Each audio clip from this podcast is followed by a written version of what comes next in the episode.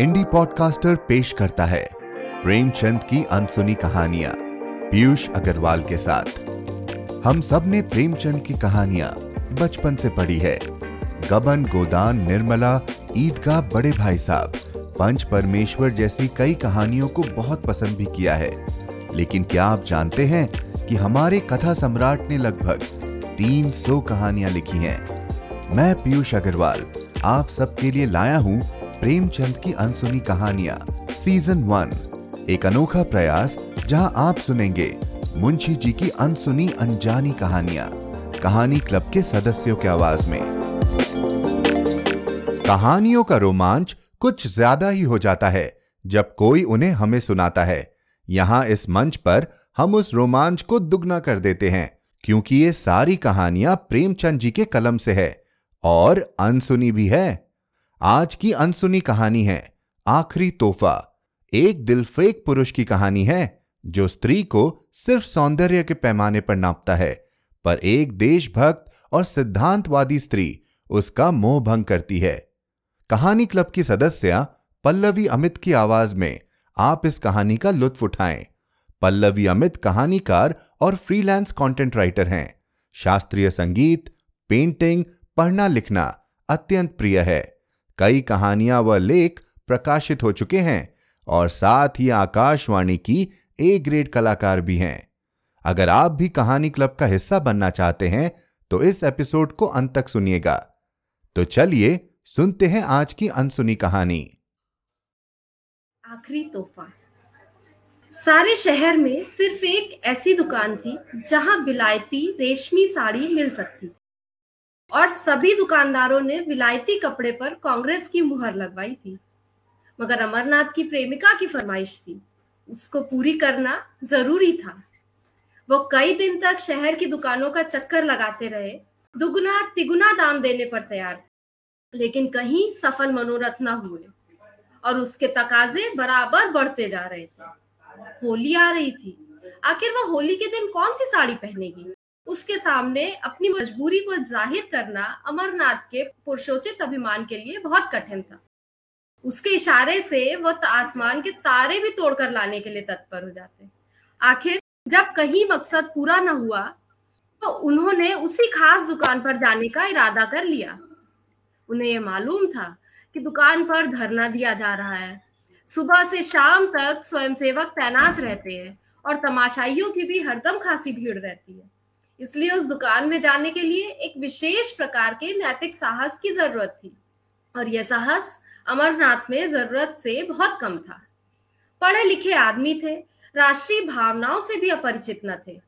यथाशक्ति स्वदेशी चीज़ें ही इस्तेमाल करते थे। मगर इस मामले में बहुत कट्टर न थे।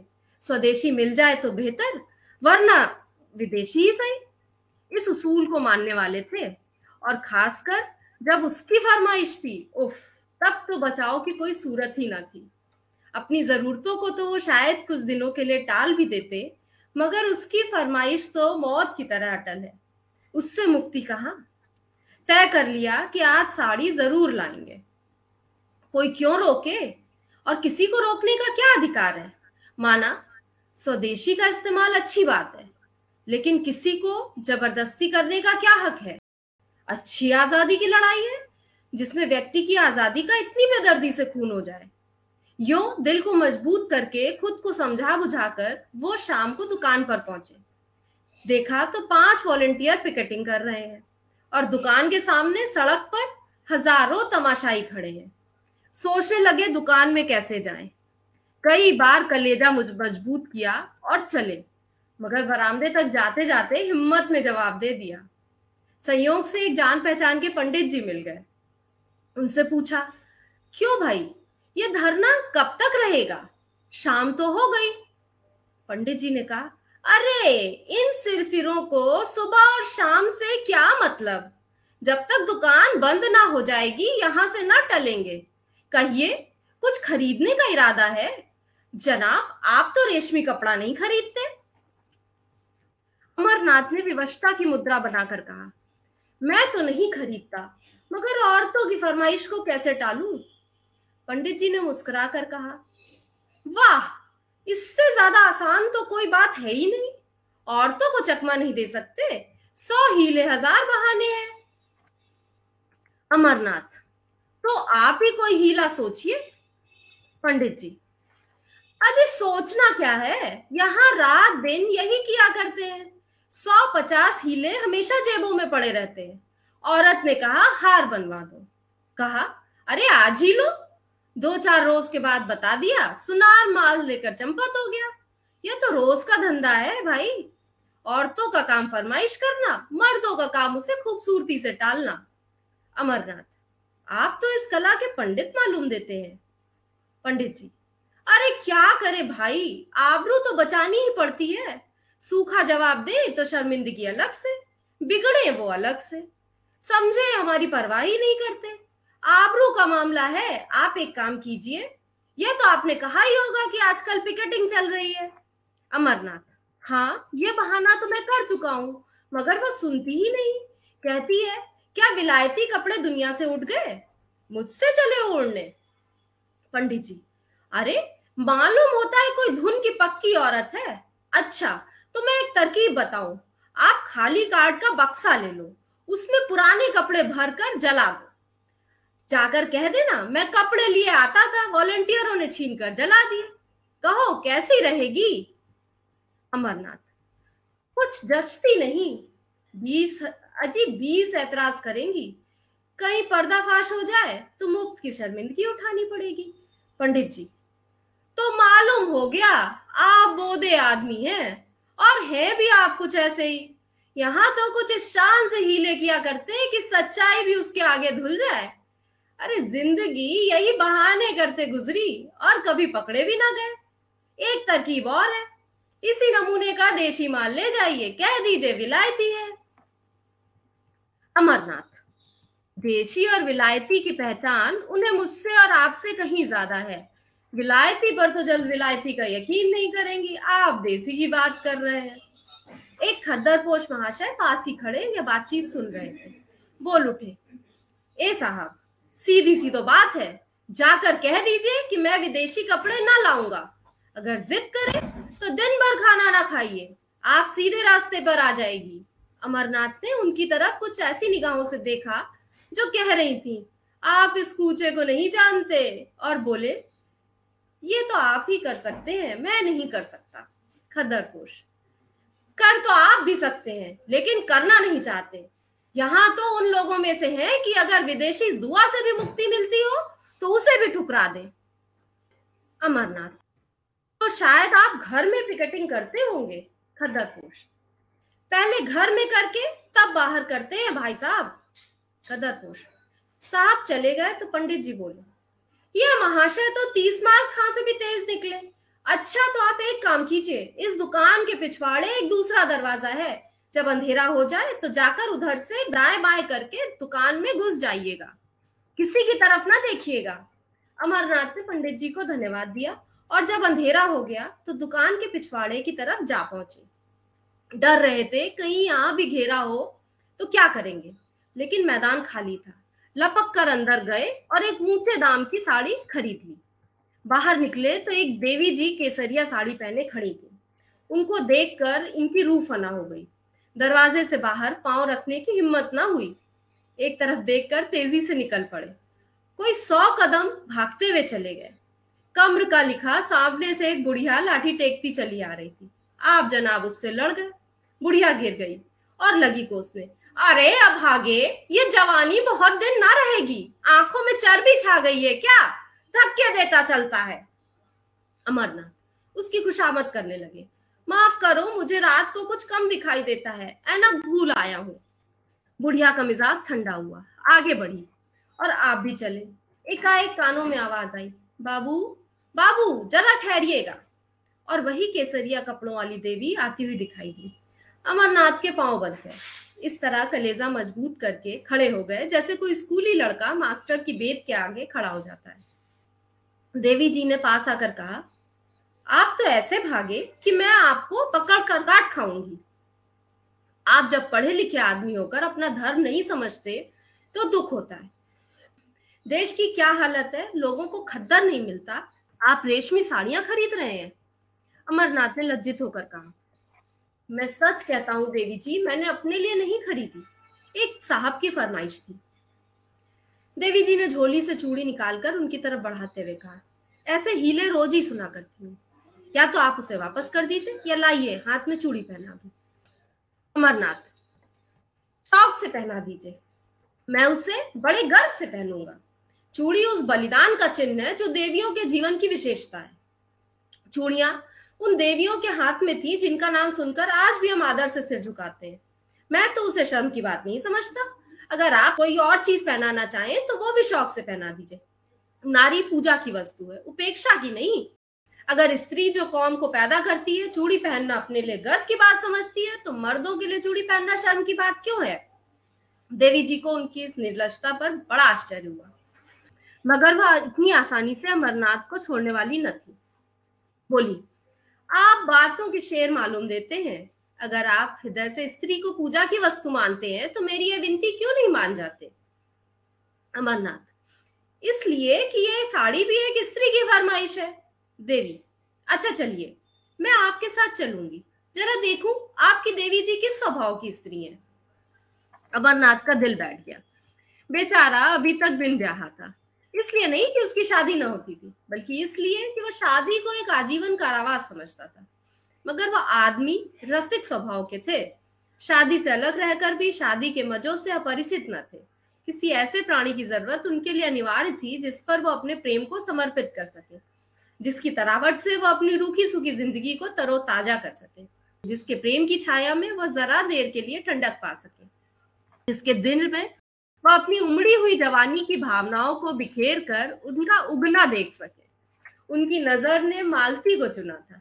जिसकी शहर में धूम थी। इधर डेढ़ दो साल से वो इसी खलियान के दाने चुगा करते थे। देवी जी के आग्रह ने उन्हें थोड़ी देर के लिए उलझन में डाल दिया।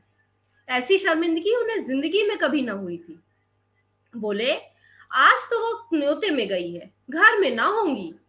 देवी जी ने अविश्वास से हंसकर कहा, मैं समझ गई, यह आपकी देवी जी का कसूर नहीं, आपका कसूर है। अमरनाथ ने लज्जित होकर कहा मैं सच कहता हूँ, आज वह घर पर नहीं होगी। देवी ने कहा, कल आ जाएँगी? अमरनाथ बोले हाँ कल आ जाएँगी। देवी तो आप ये साड़ी मुझे दे दीजिए। कल यहीं आ जाइएगा, मैं आपके साथ चलूँगी। मेरे साथ दो चार और बहनें भी होंगी। अमरनाथ ने बिना किसी आपत्ति के वो साड़ी देवी जी को दे दी और बोले, बहुत अच्छा मैं कल आ जाऊँगा। मगर क्या आपको मुझ पर विश्वास नहीं है? जो साड़ी की जमानत ज़रूरी है? देवी जी ने मुस्कुरा कर कहा, सच्ची बात तो यही है कि मुझे आप पर तनिक विश्वास नहीं। अमरनाथ ने स्वाभिमान पूर्वक कहा, अच्छी बात है, आप इसे ले जाए।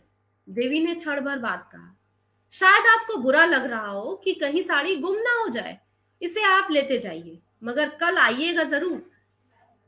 अमरनाथ स्वाभिमान के मारे बगैर कुछ कहे घर की तरफ़ चल दिए। देवी जी, लेते जाइए लेते जाइए, करती रह गई। अमरनाथ घर न जाकर एक खद्दर की दुकान पर गए और दो सूटों का खद्दर खरीदा। फिर अपने दर्जी के पास ले जाकर बोले, खलीफा, इसे रातों रात तैयार कर दो, मुँह मांगी सिलाई दूँगा। दर्जी ने कहा पाबू साहब, आजकल तो होली की भीड़ है, होली से पहले तैयार ना हो सकेंगे। अमरनाथ ने आग्रह करते हुए कहा, मैं मुँह मांगी सिलाई दूँगा, मगर कल दोपहर तक मुझे मिल जानी चाहिए। मुझे कल एक जगह जाना है। अगर दोपहर तक ना मिले तो फिर मेरे किसी काम के ना होंगे। दर्जी ने आधी सिलाई पेशगी ले ली और कल तैयार करने का वादा कर दिया। अमरनाथ यहाँ से आश्वस्त होकर मालती की तरफ़ चले। कदम आगे बढ़ते थे, लेकिन दिल पीछे रहा जाता था। काश वो उनकी इतनी विनती स्वीकार कर ले कि कल दो घंटे के लिए उनके वीरान घर को रोशन कर दे। लेकिन यकीनन वह उन्हें खाली हाथ देकर मुँह फेर लेगी। सीधे मुँह बात भी नहीं करेगी। आने का तो ज़िक्र ही क्या? एक बेमुरवत औरत है। तो कल आकर देवी जी से अपनी सारी शर्मनाक कहानी बयान कर दूँगा। उस भोले चेहरे की निस्वार्थ मंग उनके दिल में एक हलचल पैदा कर चुकी थी। उन आँखों में कितनी गंभीरता थी, कितनी सच्ची सहानुभूति, कितनी पवित्रता। उसके सीधे साधे शब्दों में कर्म की ऐसी प्रेरणा थी कि अमरनाथ को अपने इंद्रिय परायण जीवन पर शर्म आने लगी थी। अब तक कांच के टुकड़े को हीरा समझकर उसे सीने से लगाए हुए थे। आज उन्हें मालूम हुआ कि हीरा असल में कहते किसे हैं। उनके सामने वो टुकड़ा तुच्छ मालूम हो रहा था। मालती की वो जादू भरी चितवन, उसकी वो मीठी अदाएँ, उसकी शोखियाँ, नखरे, सब जैसे मुलम्मा उड़ जाने के बाद अपनी असली सूरत में नज़र आ रहे थे। और अमरनाथ के दिल में नफरत पैदा कर रहे थे। वो मालती की तरफ़ जा रहे थे, उसके दर्शन के लिए नहीं, बल्कि उसके हाथों से अपना दिल छीन कर आने के लिए। प्रेम का भिखारी आज अपने भीतर एक विचित्र अनिच्छा का अनुभव कर रहा था। उसे आश्चर्य हो रहा था कि अब तक वो क्यों इतना बेखबर था। वो तिलिस्म जो मालती ने वर्षों के नाज नखरे हाव भाव से बांधा हुआ था, आज किसी छुमंतर से तार तार हो गया था। मालती ने उन्हें खाली हाथ देखा, त्योरिया चढ़ाते हुए कहा साड़ी लाए या नहीं? अमरनाथ ने उदासीनता के ढंग से जवाब दिया, नहीं। मालती ने आश्चर्य से उनकी तरफ़ देखा, नहीं, वह उनके मुँह से यह शब्द सुनने की आदि न थी। यहाँ उसने संपूर्ण समर्पण पाया था। उसका इशारा अमरनाथ के लिए भाग्य लिपि के समान था। बोली, क्यों? अमरनाथ, क्यों नहीं? नहीं लाए। मालती बाज़ार में मिली ना होगी, तुम्हें क्यों मिलने लगी? और मेरे लिए तो बिल्कुल नहीं मिलेगी। अमरनाथ, नहीं साहब, मिली, मगर लाया नहीं। मालती, आखिर कोई वजह? रुपए मुझसे ले जाते? अमरनाथ, तुम खाम खा जलाती हो। तुम्हारे लिए जान देने को मैं हाजिर रहा। मालती तो शायद तुम्हें रुपए जान से भी ज़्यादा प्यारे हैं। अमरनाथ, तुम मुझे बैठने दोगी या नहीं? अगर मेरी सूरत से नफरत हो तो मैं चला जाऊँ। मालती, तुम्हें आज हो क्या गया है? तुम इतने तेज मिजाज के तो कभी ना थे। अमरनाथ, तुम बातें ही ऐसी कर रही हो। मालती तो आखिर मेरी चीज़ क्यों नहीं लाए?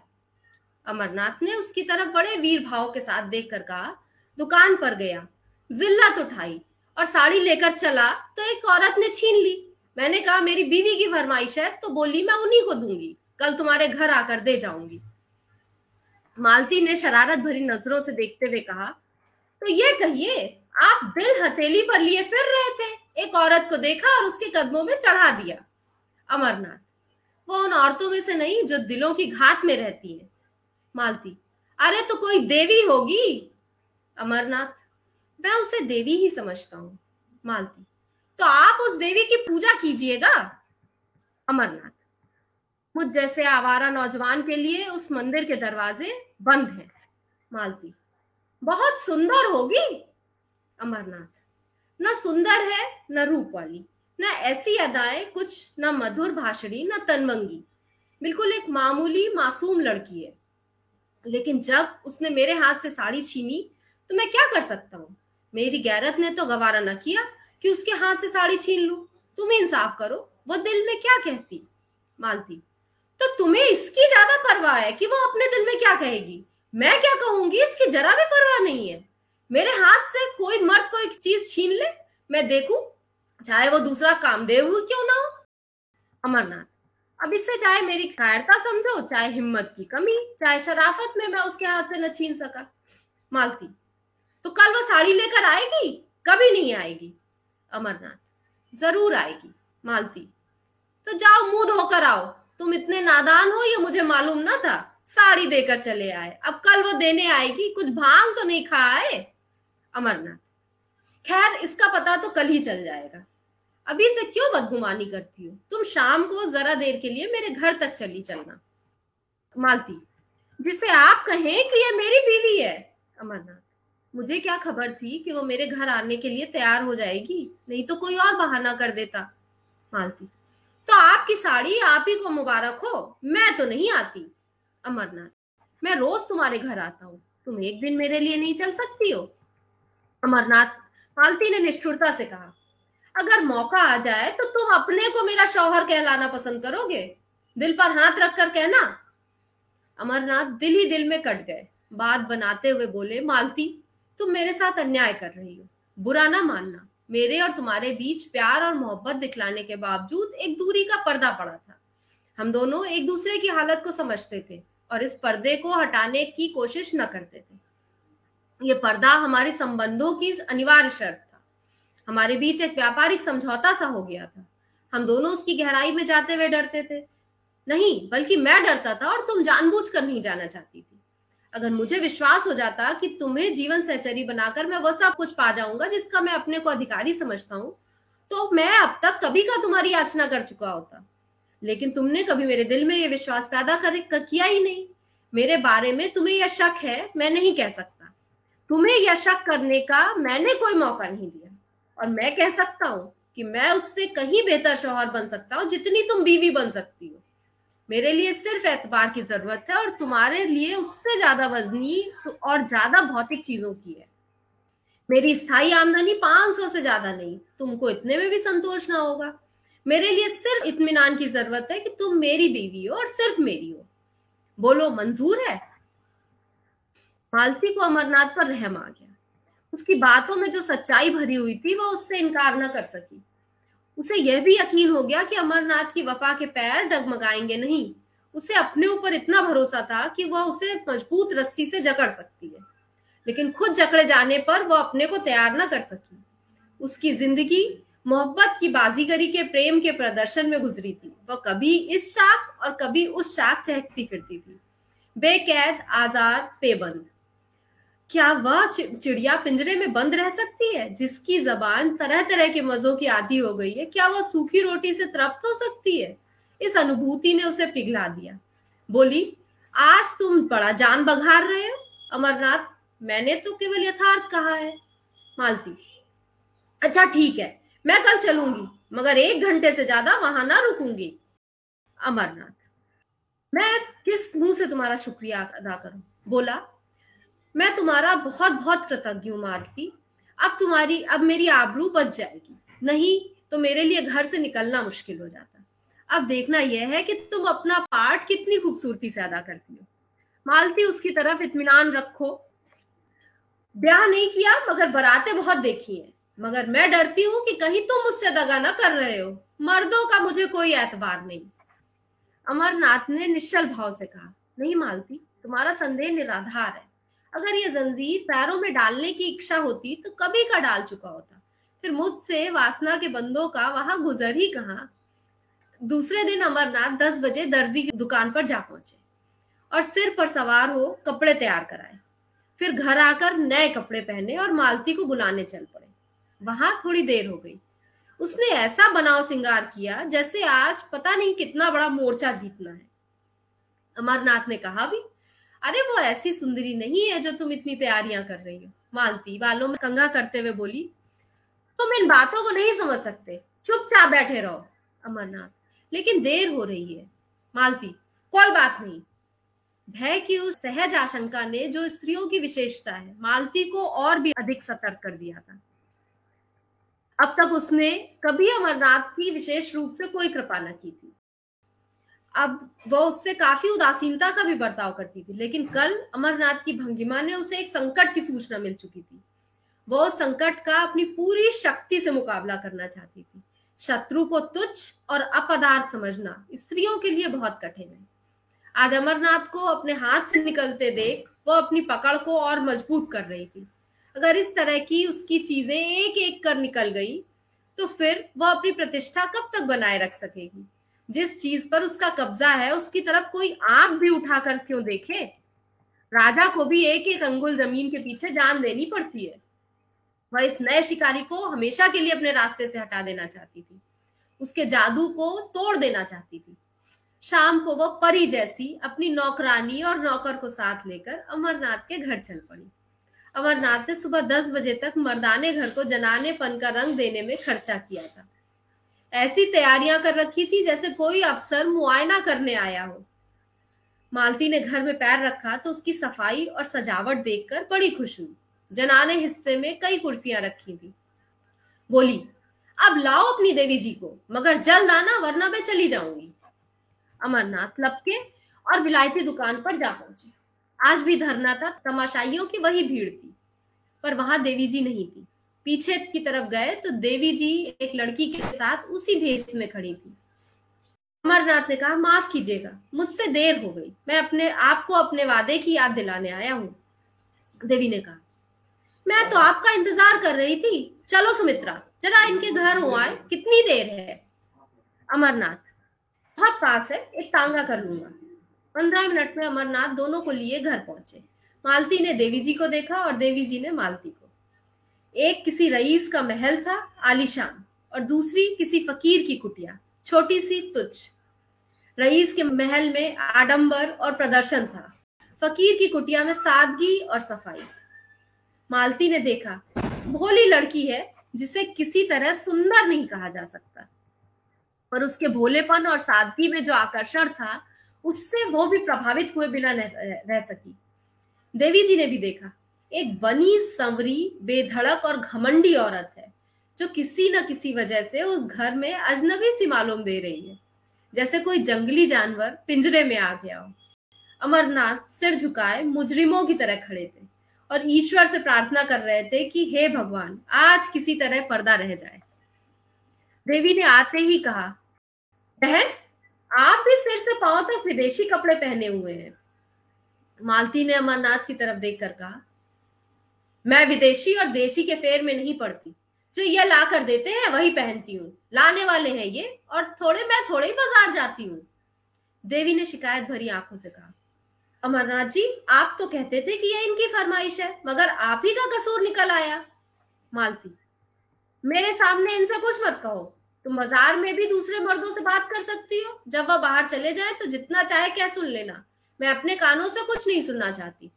देवी जी मैं कुछ नहीं कहती। और बहन जी, मैं कह ही क्या सकती हूँ? कोई ज़बरदस्ती तो है नहीं, बस विनती कर सकती हूँ।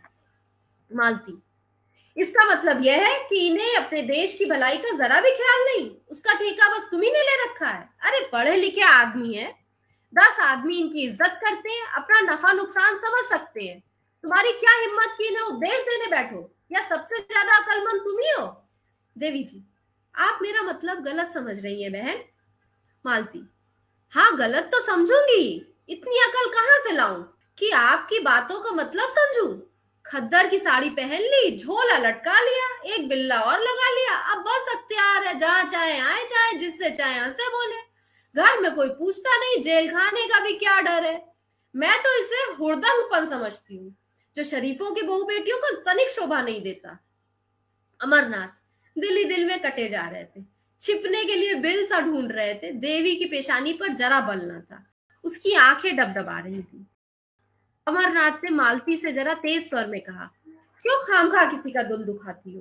कि देवियाँ अपना ऐश आराम छोड़कर यह काम कर रही हैं। क्या तुम्हें इसकी बिल्कुल खबर नहीं? मालती, अरे रहने दो, तुम तारीफ़ ना करो। जमाने का रंग ही बदला जा रहा है। मैं क्या करूँगी और तुम क्या करोगे? तो मर्दों ने औरतों को घर में इतनी बुरी तरह से कैद किया है कि वे आज रस्म, रिवाज, शर्म, हया छोड़कर निकल पड़ी है। और कुछ दिनों में तुम लोगों की हुकूमत का खात्मा हुआ जाता है। विदेशी और विलायती तो दिखलाने के लिए है। असल में ये आज़ादी की ख्वाहिश है, जो तुम्हें हासिल है। तुम अगर दो चार शादियाँ कर सकते हो तो औरत क्यों ना करे? सच्ची बात तो यह है कि अगर आँखें हैं तो अब खोल कर देखो। मुझे भी वो आज़ादी ना चाहिए। यहाँ तो लाश ढोते हैं। मैं शर्म हया को अपना सिंगार समझती हूँ। देवी जी ने अमरनाथ की तरफ़ फरियाद की आँखों से देखकर कहा, बहन ने औरतों को जलील करने की कसम खा ली है लगता। मैं बड़ी बड़ी उम्मीदें लेकर आई थी, मगर शायद यहाँ से नाकाम ही जाना पड़ेगा। अमरनाथ ने वो साड़ी उसको देते हुए कहा, नहीं, बिल्कुल नाकाम तो आप नहीं जाएँगी। हाँ जैसी कामयाबी की आपको उम्मीद थी, वो शायद ना मिलेगी। मालती ने डपटते हुए कहा वो मेरी साड़ी है। तुम उसे नहीं दे सकते। अमरनाथ ने शर्मिंदा होते हुए कहा, अच्छी बात है, मैं दूँगा। देवी जी, ऐसी हालत में तो शायद आप मुझे माफ़ कर देंगी। देवी जी चली गई। तो अमरनाथ ने त्योरिया बदल कर कहा, ये तुमने आज मेरे मुँह में कालिक लगा दी। तुम इतनी बदतमीज और बदजबान हो, मुझे मालूम ना था। मालती ने रोषपूर्ण स्वर में कहा तो अपनी साड़ी उसे दे देती? मैंने ऐसी कच्ची गोलियाँ नहीं खेली। अब तो मैं बदतमीज भी हूँ, बदजबान भी और उस दिन तुम्हारी बुराइयों में से एक भी न थी। जब मेरी जूतियाँ सीधी करते फिरते थे, इस छोकरी ने मोहनी डाल दी। जैसी रूह, वैसे फरिश्ते। तुम्हें ही मुबारक हो। यह कहती हुई मालती बाहर निकली। उसने समझा था जवान चलाकर और ताकत से वो उस लड़की को उखाड़ फेंकेगी। लेकिन जब मालूम हुआ कि अमरनाथ आसानी से काबू में आने वाले नहीं तो उसने फटकार बताई। इन दामों अगर अमरनाथ मिल सकता था, बुरा ना था। उससे ज़्यादा कीमत वो उसके लिए दे भी नहीं सकती थी। अमरनाथ उसके साथ दरवाजे तक आए। जब वो तांगे पर बैठी तो उससे विनती करते हुए बोले, ये साड़ी दे दो ना मालती, मैं तुम्हें कल इससे अच्छी महँगी साड़ी ला दूँगा। मगर मालती ने रूखेपन से कहा यह साड़ी तो अब लाख रुपए पे भी नहीं दे सकती। अमरनाथ ने त्योरिया बदल कर जवाब दिया, अच्छी बात है, ले जाओ, मगर समझ लेना कि ये मेरा आखिरी तोहफा है। मालती ने होठ चबाकर कहा, मुझे इसकी परवाह नहीं। तुम्हारे बगैर मैं मर नहीं जाऊँगी। तुम्हें यकीन दिलाती हूँ कि मैं कभी मरूँगी नहीं। ये आखिरी तोहफा ही सही।